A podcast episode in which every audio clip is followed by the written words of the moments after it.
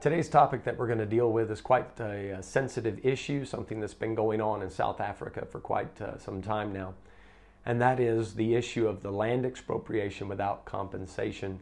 And I would like to deal with this based on the questions that I've been receiving from my church members. I want to talk about this issue from the perspective of a pastor and not that of a politician. Now, there are several things I'd like to say about this, and I'd like to be as concise and brief as I possibly can be, uh, although I do know that there are many more things that could be said about the topic. The first thing I'd like to talk about is the fear and the panic that certain people feel towards the situation. As a Bible believing Christian, we are supposed to make our uh, request known unto God we are supposed to cast our cares upon Him, and the Bible says, The peace of God that passes all understanding shall keep your hearts and minds through Christ Jesus. So, the idea of a Christian getting worried about what the future might hold seems to be, well, it is, out of step with what our Savior taught us. In Matthew chapter 6, He made it very clear He's talking about what you're going to eat, what you're going to drink, what you're going to put on. And he says that your Father in heaven knows that you have need of all these things. And then he says in verse 33, a, well known verse, But seek ye first the kingdom of God and his righteousness, and all these things shall be added unto you. In verse 34, he says, Take no thought for the morrow. Now, he's not saying that you're not allowed to consider the future and make plans. What he's getting at is you're not supposed to be worried or panicked about what the future might hold. Take no thought for the morrow, for the morrow shall take thought for the things of itself. Sufficient unto the day is the evil thereof. And I fear that a lot of Christians in this nation are missing out on the blessings of today and their opportunities to make a difference in their community now because they're fearing what might happen weeks, months, or even years from now. Now, it should also be said when it comes to fear that a lot of the fear that is taking place is, is rather unfounded. Um, be sure that you're getting information about this situation from reputable and reliable sources. Uh, the Bible warns us about this. In, in the book of Proverbs, it says that the simple believeth every word, but the prudent man looketh well to his going. And I have found that a lot of the fear and panic that has been incited has happened because uh, someone is getting news or information from uh, some radical out there source. And uh, there's a lot of people that are just trying to stir up problems and uh, they're speaking out of a place of hatred instead of actually trying to give genuine information that will help people make decisions about this and, and react to it properly. So I, I I understand why some people might be afraid if, if all of the radical things that they're hearing were true. But uh, folks, don't believe everything you hear. Make sure you're getting good, solid information. Now, one of the questions that often comes up is if someone attempts to take my property, what is the proper Christian reaction to that according to the Bible? Well, first of all, you are allowed to speak up and tell the government that you don't agree. However, you must do it respectfully and peacefully. The Bible gives us an example of this in the book of Acts. Peter and the other apostles were commanded not to teach or preach in the name of Jesus, and they made their opinion heard. They said, We ought to obey God rather than men. They went ahead and disobeyed the command that was given by the local authorities but they were also willing to suffer the consequences. So if you do not agree with what the government's doing, you are allowed to make your voice heard. You are allowed to dissent, but never do you read in the New Testament, anywhere in the Bible, where Christians are going to take up arms and go and revolt against the government. We do not take to the streets and riot. We do not stir up um, chaos within society. We are to be in submission to the government. We are to respect them. We are to give honor to the king, the Bible says in 1 Peter 2. That is the proper Christian response.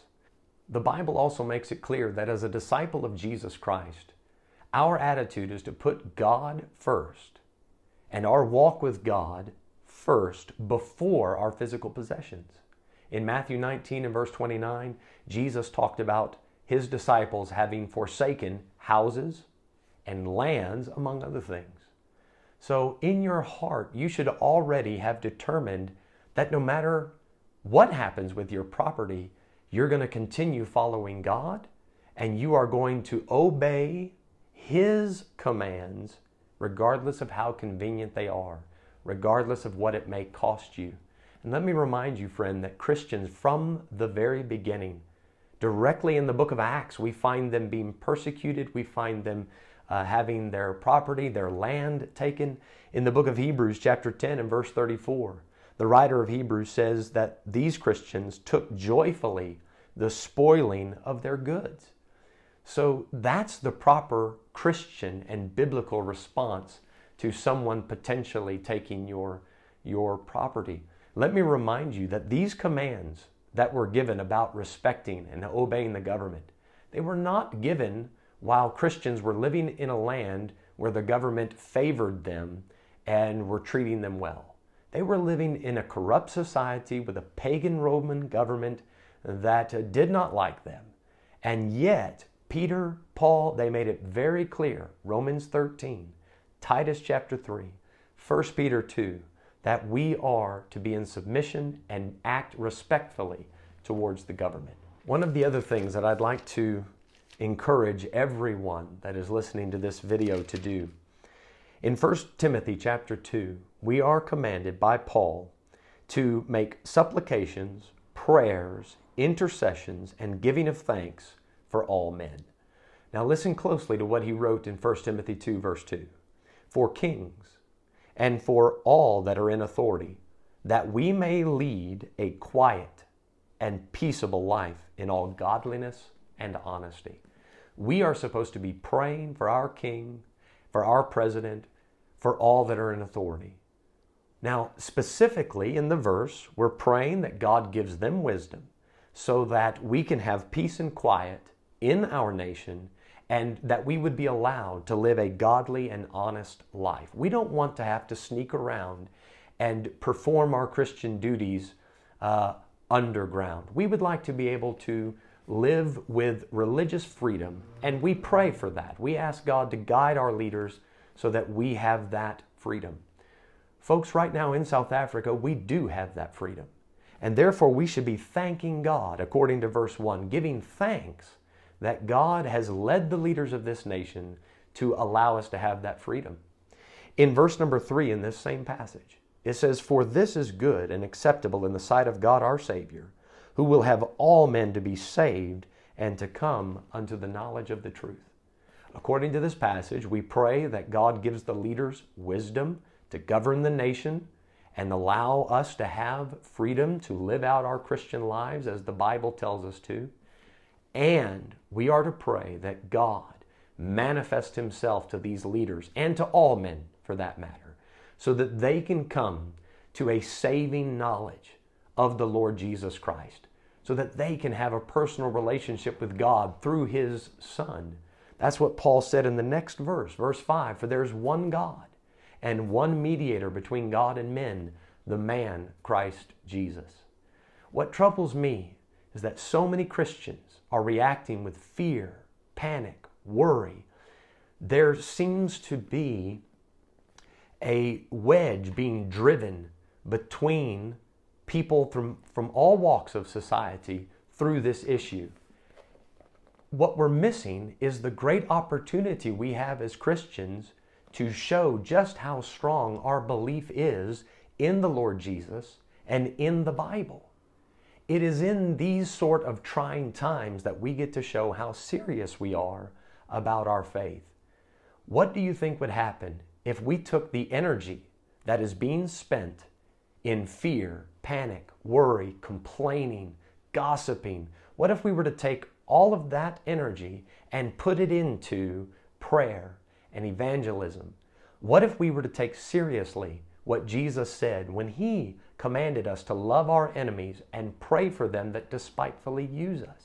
Perhaps you can take into account the few things that were mentioned in this video and you can check your own heart and your own life and make a decision today to approach this as an opportunity to show just how serious you are about serving Christ, to show that your property, your land, your house, that comes second to your desire to be a disciple of Christ, to be obedient to your Savior. Let's start treating eternal things as if they're more important to us than temporal things. I hope this video has been a help. I hope it's given you a different perspective on uh, the issue of land expropriation without compensation.